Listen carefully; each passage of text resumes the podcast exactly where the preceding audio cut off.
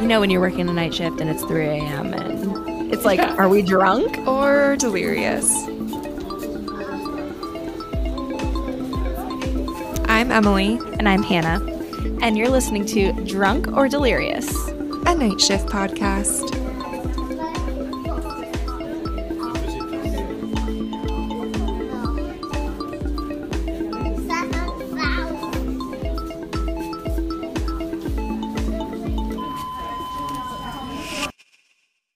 Is it going? Oh my gosh. Hi, everyone. Welcome to this week's episode of Drunk or Delirious. We are your hosts, Emily and Hannah. Hey, guys. Today we have a really special guest, my friend Lauren. She was like my little or grand little or something like that in college. And I'm not really quite sure if like she corrupted me or I corrupted her, but we had a mix of the both, a little bit of both, or we just got along and crossed each other. Um, but yeah, we were yeah close friends in college, and um, she was an O T major, and then she ended up being a nurse, and now she's a travel nurse too. So um, we're catching up with her today. Welcome to the show, Lauren. Hi, thanks for having me. Thank you so much for coming on. So happy to have um, you. Do you want to start with like giving a little quick bio of who you are, where you're from, like whatever you want to tell us? Uh, sure. So I'm Lauren. I grew up in New Jersey. I um, went to college with Hannah at Duquesne in Pittsburgh, started as an occupational therapy major.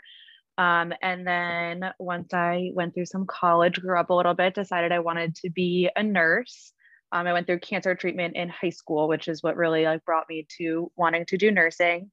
Um, and then I graduated with my initial degree, went to a second degree program at Duke down in North Carolina, um, worked for about two and a half years in peds oncology, and now I'm a travel nurse. I love it. A little, awesome. little short summary. Yeah. And where are you traveling right now? I am at uh, Johns Hopkins All Children's in Saint Pete, Florida. Awesome. Was this your first and only contract? First and only contract. I've extended three times. Got it. Wow. Oh my gosh. But it's been lovely to be down there with the weather and warmth. Mm-hmm. The weather is perfect. I sat on the beach Christmas Day. I mean, how, how can you hate that? Oh my gosh. That's awesome. Oh my gosh. Before we hopped on, Lauren was just telling us about how expensive rent is down there. And I don't think I really realized that. I always thought like, because I knew pay down in Florida was pretty crappy, but I just didn't realize that like the rent. Yeah. They were just so, they're so off. Doesn't make any sense. Yeah. It's like, here. And I didn't know before going down how crappy pay was in Florida. And mm-hmm. everyone just says how normal that is. Yeah.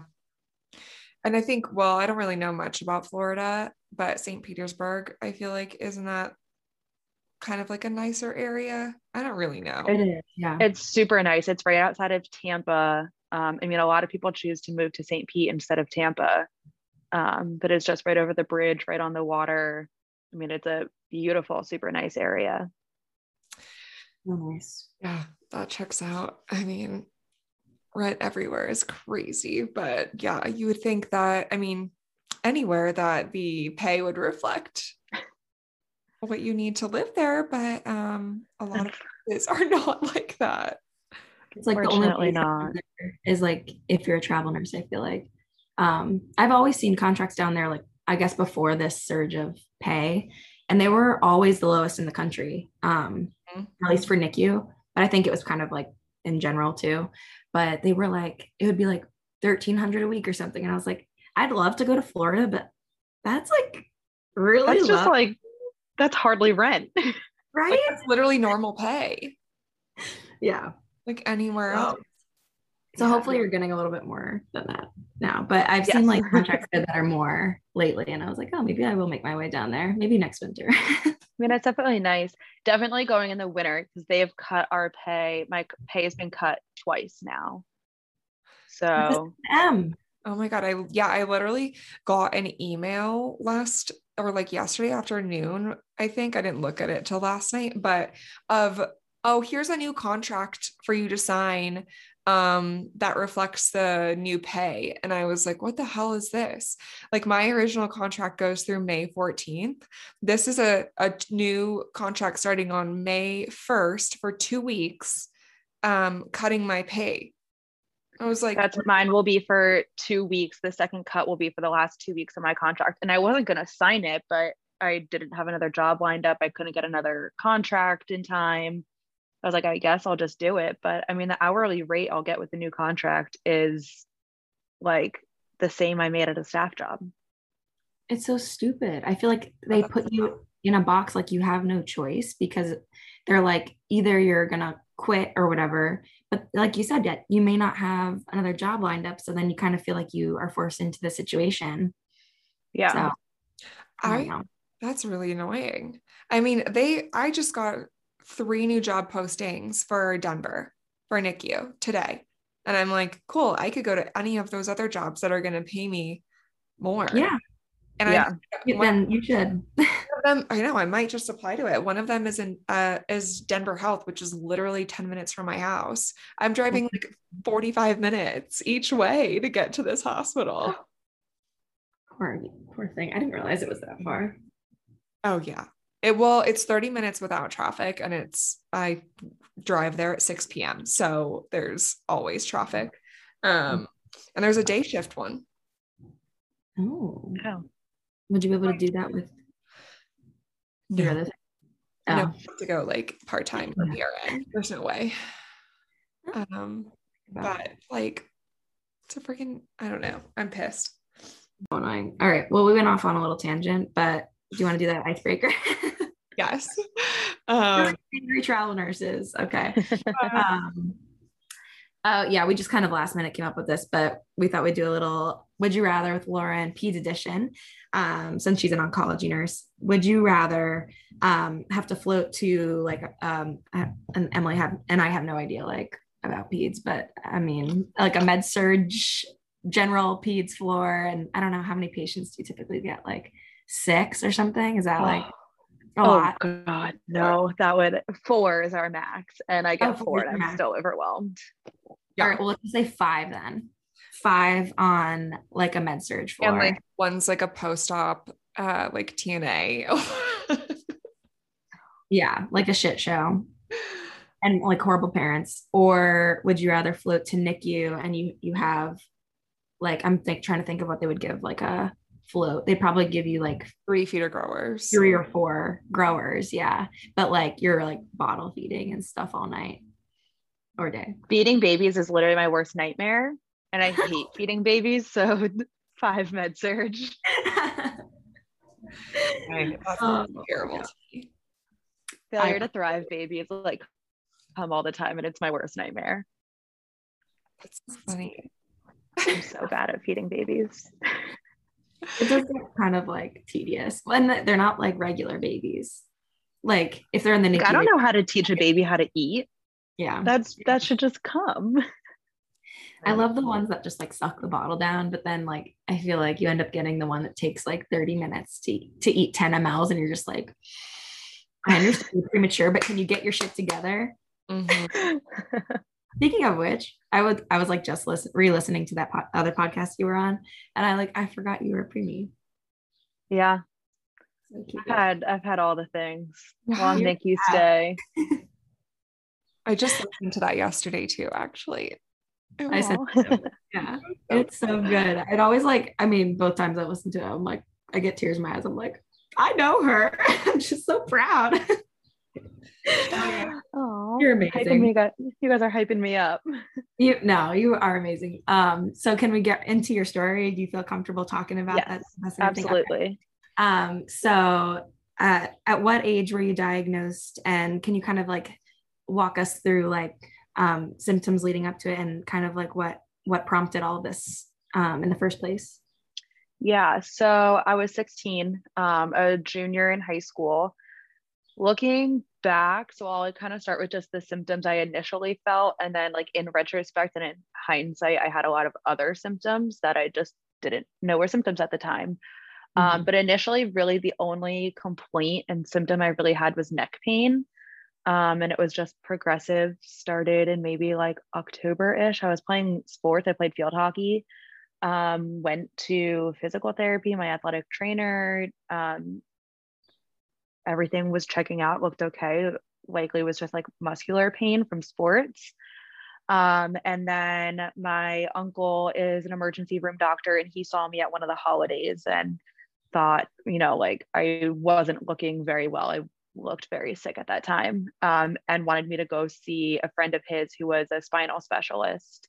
And they got me in um, because my only symptom was neck pain. So he saw me and he thought he knew what it was. They sent me for an M R I, and the M R I showed um, a almost complete collapse of my C three vertebrae. Um, so it was like a smaller outside of Philadelphia hospital. They sent me straight to Philly. They did full body M R Is at that time, and it showed multiple tumors on my spine and then some tumors elsewhere. So um, I actually was at um, one hospital, Jefferson Hospital in Philadelphia first. And then when they kind of looked at what was going on and saw my age, they sent me over to the Children's Hospital in Philadelphia. And they were initially had no idea what it was. Um, they did surgery to fix my spine. Um, my spinal surgeon's like absolutely incredible. He, everyone was like too scared to even do surgery because we ha- they had no idea what it was. And they just saw like seven, eight tumors in a relatively healthy sixteen year old. Um, but he decided, you know, we can't like leave her neck like this. And they did testing for about two weeks on the piece of bone that they removed, and everything was negative. They, at one point, almost even, they never fully ruled out cancer because of the multiple tumors, but we're looking at autoimmune disorders, these like super rare conditions, because all of like the obvious cancer tests were coming back negative. Um, so they even sent me home from the hospital. I was like cleared from neurosurgery, and they're like, we aren't doing anything with you here. I guess you can go home while we like do more testing. And then I was home for a couple of days, and then um, they brought me back in for a biopsy. I had a spot on my liver, and they biopsied that, and that came um, back almost immediately with non-Hodgkin's lymphoma. Oh my gosh, that's so scary. And I go ahead. Sorry. Yeah. Just saying, in retrospect, the other symptoms I had, I had probably like a fifteen to twenty pound weight loss, mm-hmm. um, and night sweats. So like your two biggest non-Hodgkin's symptoms. But I mean, at the time I was sixteen, I didn't realize I was losing that much weight, and I didn't know what night sweats were until, you know, someone told right. me, and they're like, yep, that that's a symptom. Oh my gosh. Wow. It's crazy to go from like regular life as a sixteen year old and then go have all these sur- crazy surgeries and um, mm-hmm. pretty shocking news. I remember um, at, it was at Jefferson Hospital, and I think they told me after the initial M R I, I think they told me that like something was wrong with my neck. They must've told me my neck was broken because I got put into like a collar, you know, ambulance transport, backboard, like everything. Um, but I didn't like fully, I think, comprehend like what was going on, or really understood what was going on. Mm-hmm. And at Jefferson Hospital, they, I was on like flat on a gurney, probably in like a trauma room somewhere. And um, heard they must have done like further M R Is at that point. And the, one of the doctors took my parents out into the hall, and like my uncle was out there too, who's the doctor. And I heard them say the door wasn't fully closed. So I heard the doctor say like tumors and cancer. Mm-hmm. And in my head, I remember thinking like, well, they can't be talking about me. Like I can't have cancer. Like I don't have, like tumors means cancer. Like that can't be me. Um, and no one ever came into my room and told me what they were talking about. Um, cause they weren't sure. Shortly after that's when they shipped me over to the Children's Hospital. But I remember think like at that time I was thinking, well, like I'm sixteen, like that can't be me. Like I, they wouldn't let me stand up from the M R I machine. I was like, I walked in here by myself. Like, yeah. What do you mean you're not going to let me walk right now? Whoa. That's wild.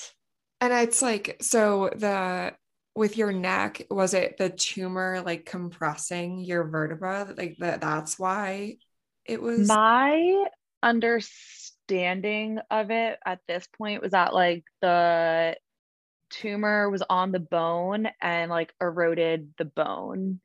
Okay. So at that point, like they always said like the bone was too dead to get any results from it. And that's why the tests were coming back with nothing.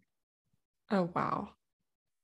So I think the like tumor was all in the bone and the bone had collapsed. Okay. Wow. Wow. Yeah. I feel like sixteen is an interesting age because you're like, you are still a child to some extent. And like, you have that, like, in a way, like, like you said, like, this could never happen to me. Mm-hmm. Um, kind of naive in some ways, like child, childlike, but then at the same time, like you're, you are able to like understand and like grasp the situation. Um, so did, how did you feel like, did, did your um, opinion on it like change over time, or like, what was the um, understanding and like grieving process of everything like for you? This is actually kind of a funny story. So all credit goes to finally being transferred to CHOP in the Children's Hospital. I had initially, so after that doctor like said things in the hall, when I had transitioned to CHOP and recovered from surgery, I told the doctors um, who there were two, they were fellows at the time who kind of were like running all the testing. And I said to them, you know, you are taking care of me. I'm sixteen, like whatever you have to say about what's being done, you're going to say it to me. Like no more taking my parents into the hall. You're it's all being done to me. You're going to say it all to me. And they like a thousand percent listened. I was involved in every single conversation. And when they finally diagnosed me, I remember sitting. Um, so after the biopsy, I think I like got a fever in the procedure or something. So I had to be admitted, and they came in that evening, and I knew that they had news because my doctor walked in in what at the time I called real people clothes. Like he wasn't in scrubs. I knew it was his day off. I hadn't seen him all day. So I knew in my head, I'm like, you guys found something because it, you're, you came in on your day off. And they told me, they came in and said, you know, your test came back, you have um, lymphoma. And I was in shock. I like started crying at that moment. And um, I actually don't even think I cried then. I was just kind of in shock. And they were like, you know, we'll let you Um, sit with it. We'll be back in a few minutes, and we're going to bring in um, like the oncologist. And so right before they came in, my dinner was served. My like dinner came up to my room. I was starving, and they left. And I turned to my dad. I said, "Okay, like let's let's eat dinner. Let's go." And so we started eating dinner. I had fajitas, and I remember they were really good. I really wanted to eat them. And a couple minutes later, they held their promise. The two fellows that diagnosed me and who became my primary oncologist came in, and they were like, "Oh, you're eating." And I was like, "Yeah, I was hungry." I'm hungry. Um, oh my God. And the moment it really set in was when the, my oncologist, Doctor Wrangell, um, she made me repeat back that like I had cancer. And that was the real moment it set in. And that's when like it hit me, and I cried, I think for the first time. And immediately she was like, no, no, this is good. This is good news. Like, yes, you have cancer, but we know how we're going to treat you. We know what we can do. And um, that set the tone for the next twelve months of treatment I went through. So all credit goes to her. They gave me so much control, as much control as you can get in going through cancer treatment, but they gave me so much control and truly listened to what I wanted and what my goals were. Yeah. It's such a simple thing. Um, but it's a, it's a great piece of advice for like us as healthcare workers. Um, sometimes it's the simplest thing that like sticks in someone's mind forever. Um, mm-hmm. and, and just like giving you control yeah. over it, um, rather than like viewing it as like a death sentence or something like that, which mm-hmm. I think a lot of people, myself included, like I, if something bad happens to someone I love or myself, I immediately go to worst possible case, case scenario. And unfortunately, like lately I've been like very pessimistic, which I don't want to be that way. Um, but I think that's like, that's so great, because some, like I listened to you say on um, the other podcast too, like I, you know, a lot of the time it's, um, if you're optimistic and like still living your life and like doing those little things that make you feel like a person still, I don't know, it can really yeah. control the outcome to an extent. And that was my doctor's number one rule. She said it to me, she said it to my family. Life isn't going to stop. You need to keep on living your life. Like, you can't put your lives on hold for a year because the rest of the world's still going on around you. Mm-hmm. And so that's what we did. And I mean, luckily I had a care team, and I, I, that's how I think treatment should go. Um, but I had a care team who supported that as well. So I remember prom and my birthday were two big things that fell on what were supposed to be treatment days. And I remember like sitting in the office one appointment, like my birthday is in, because I got treated at first, it was weekly for seven or eight weeks and then every three weeks. So I think in one, I was like, you know, my birthday's in three weeks. Um, and I was turning seventeen. So I was supposed to take my driver's test. I remember like being kind of nervous, but like telling her, I was like, you know, my driver's test is supposed to be, you know, three Fridays from now. I did them all on Fridays. And she was like, okay, so we'll see you on Monday that week. Like, they were just so like, they scheduled my treatment. So it was perfectly lined in, like within that prom would be like right when I was feeling good after treatments again.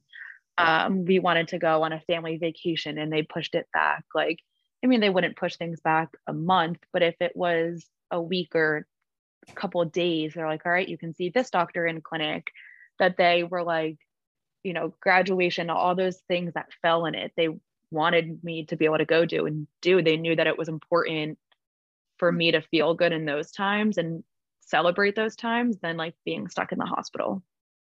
Yeah. Yeah. Wow. It sounds like you had the best experience possible in like a terrible situation. Oh, I'm extremely blessed and lucky. I, it's like the stars aligned and I got the best case scenario in every single way. Um, it really sounds like it. I'm curious about um, what your experience was like um, outside of the hospital, outside of treatment, like in your everyday life at school and with friends.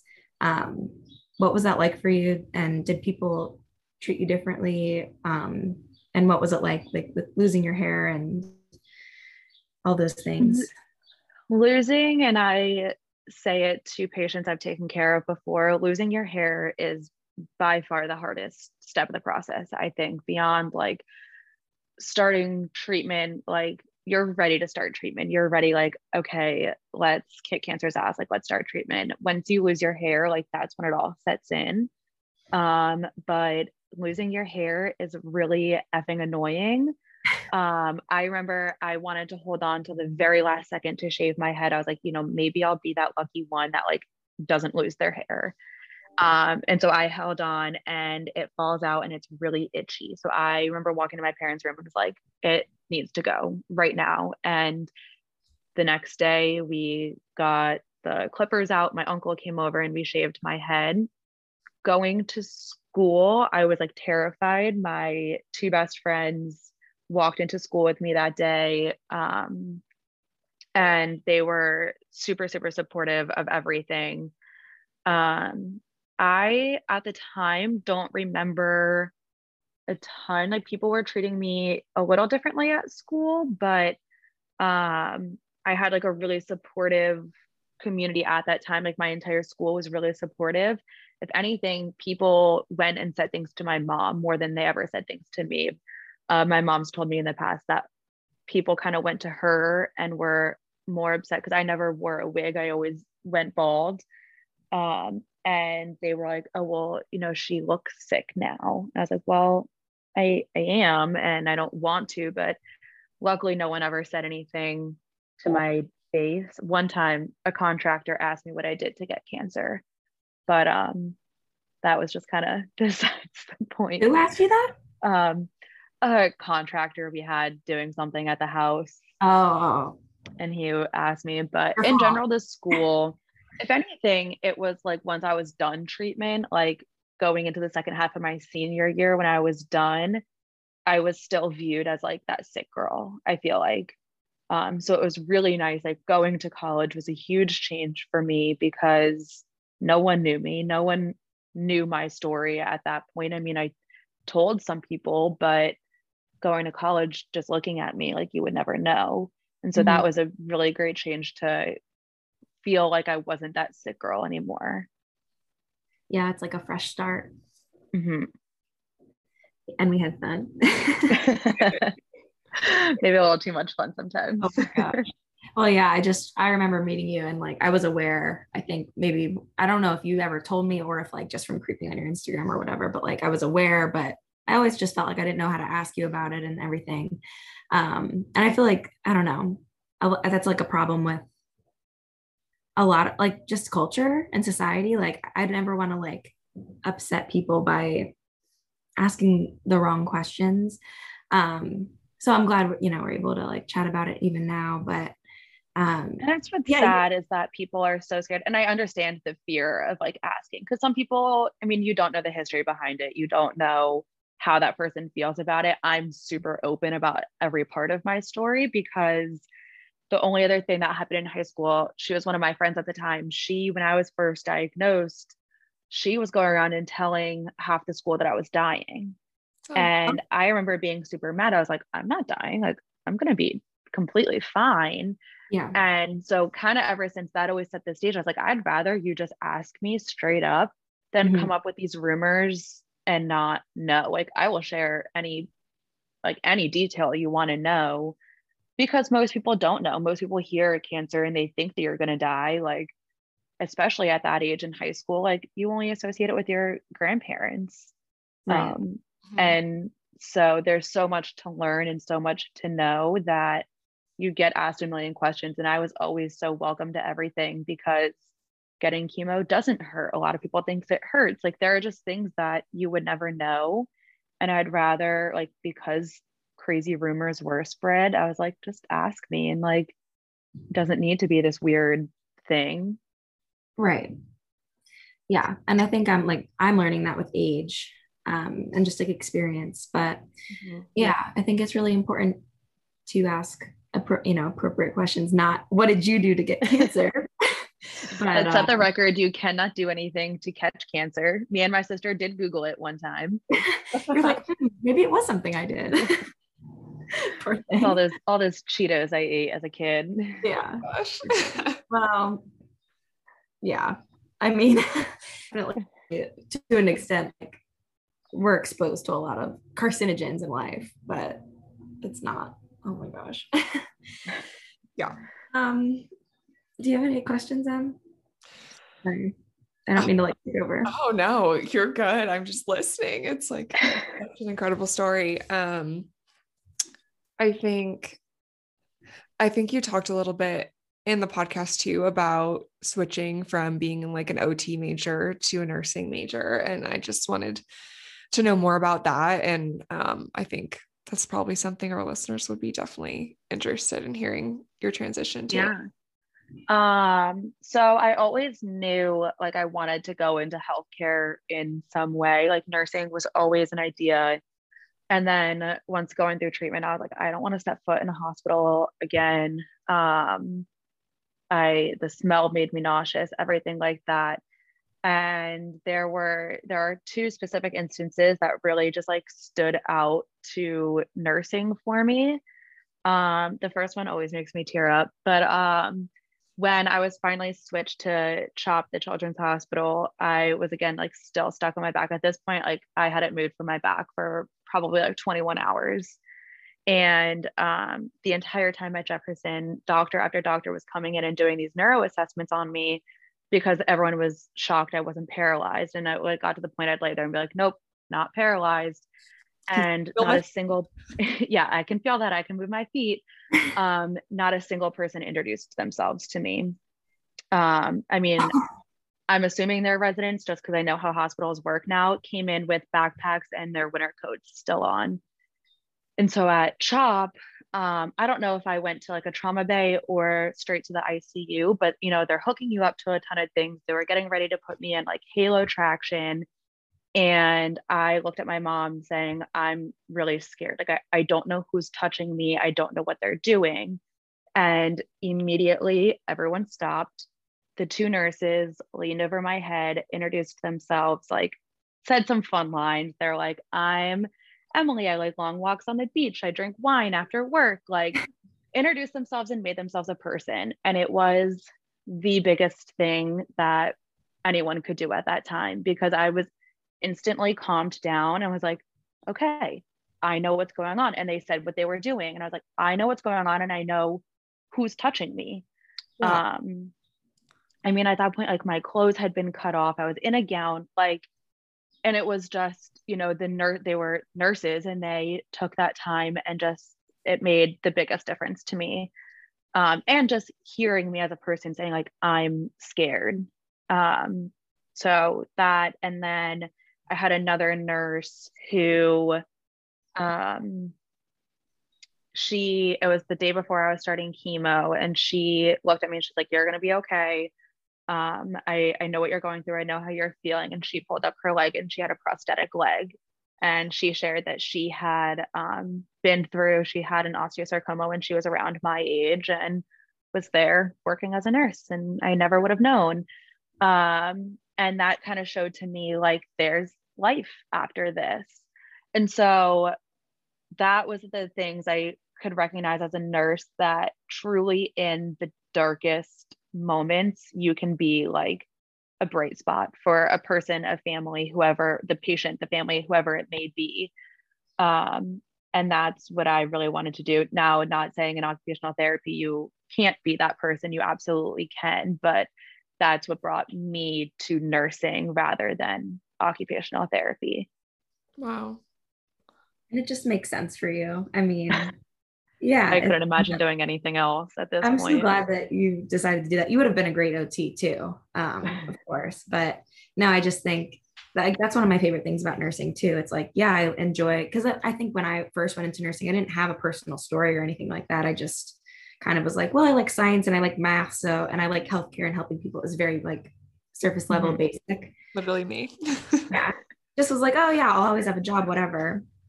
Um, but now with years of experience, I'm like, that is my absolute favorite part, is connecting with, whether it's the parents or the families, and being like, just keeping in touch with them and feeling like I made a difference in their lives. And, um, it's really, it's really special. And, and the, the smallest actions can be the biggest difference to someone that we may not even realize. Like, I mean, I've had page, like, families thank me for certain things. I'm like, you know, in my head, I'm like, I just got you a cup of water. But in that moment, that was the biggest thing to the family, that like the smallest actions and the smallest things, like those two nurses just introducing themselves and leaning their head over my face so I could see them. The right. smallest action you can do, but made, I mean, it's almost nine years later, and that doesn't matter. Well, okay. Sorry guys, I had a little technical difficulty there. Please continue, Lauren. We're on the free version of Zoom, guys. So, um, just at the nine years later, I still remember some of the smallest details, and that you don't realize just what some simple kindness can, how far it can go. Yeah, yeah, that's huge. one hundred percent.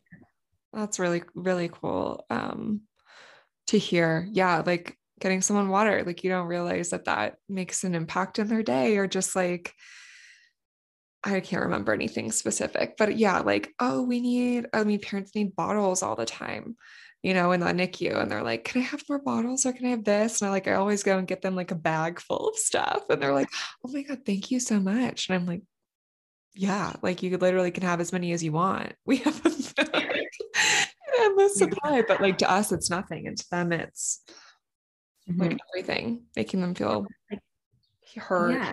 heard and normal, and yeah, and like a part of their kids' care too. Mm-hmm. Um, I always try to involve parents in like whatever little ways that I can, or like, and I, I'm like, you got, I mean, both of you know me, and you know how I am with like animals and stuff. Like, I do the voice, you know?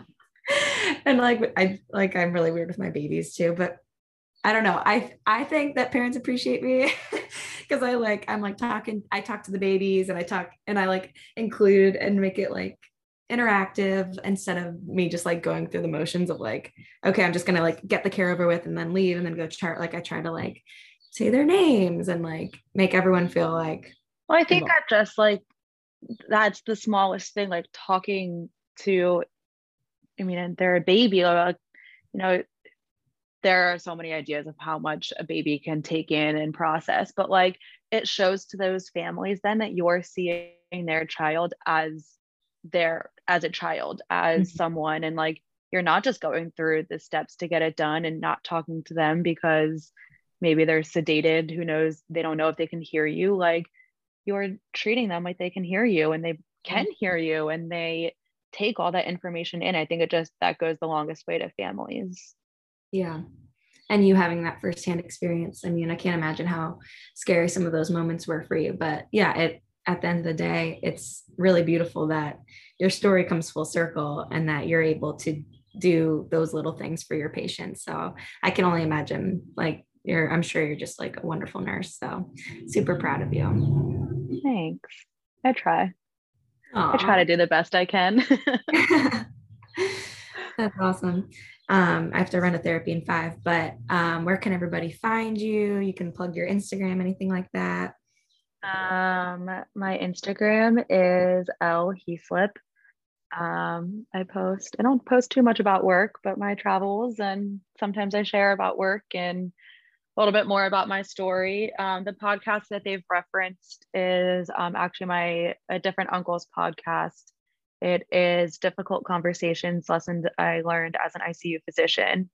Um, and I share some of the, so, um, most of the similar story about um, my journey and how it, I've transitioned into a lot of the things I've learned as being a patient um, now as a nurse. It's so awesome. It's a great episode. It's a really good episode. Thank you. And what's next for you? you I mean, I know you told us earlier, but what's your plan? Um, hopefully I will be transitioning to um, back to staff. Unfortunately, won't be traveling. I'll miss it. Um, but we'll be trans- transitioning into the P I C U, which I'm super excited for. Awesome. Congrats. Yeah, that's really, really exciting. And we wish you all the best of luck with that. And I think you're going to be amazing at it. Thank you. Thank you guys so much. It was such an honor to be here today with you guys. You were a great guest. You're welcome back. We have so much more to chat about too. I know. So, yeah. I know. We could chat for hours. All right. Bye guys. Right. Bye guys. Bye. I feel like we got some good stuff in there. Maybe.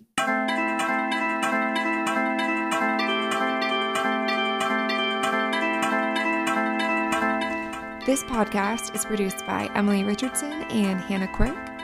The intro music is by Dan Lemire. Please help us out and rate, review, and subscribe. You can find us on Instagram at Drunk or Delirious or send us an email at drunkordelirious at gmail dot com.